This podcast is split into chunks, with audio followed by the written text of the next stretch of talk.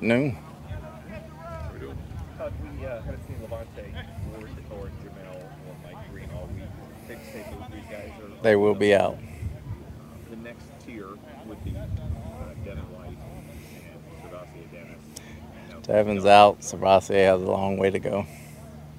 Uh, this obviously tests your depth, your depth at linebacker. Um, we, we've seen small doses of KJ Britt and JJ Russell. How, how do you feel about them stepping up and being able to handle a much larger role? I feel good about them stepping up. I think they've played before. They got in the game last year against Atlanta.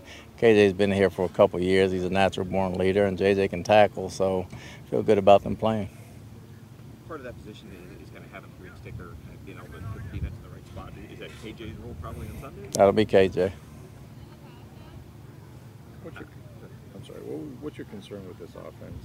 Um, they haven't scored a lot of points. So just uh, when you look at them, what are the things you have to stop? I think you got to stop the run game. Uh, quarterback does a heck of a job in the pocket. He's very elusive. He's been sacked a lot, but he's gotten away from way more.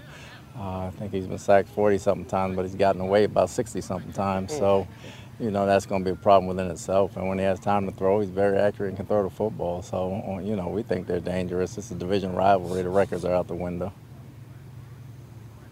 I had asked you about Doc earlier. Where, where do things stand for him with that neck injury? He's going to be a game time decision. Is this something that popped up re-aggravated, or is just something he's been dealing with in the past? He's been dealing with it, but it re-aggravated yesterday. Anything else?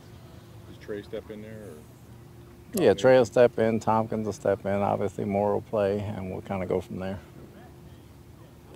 Okay. Thank you. Coach. Thank you. Yep.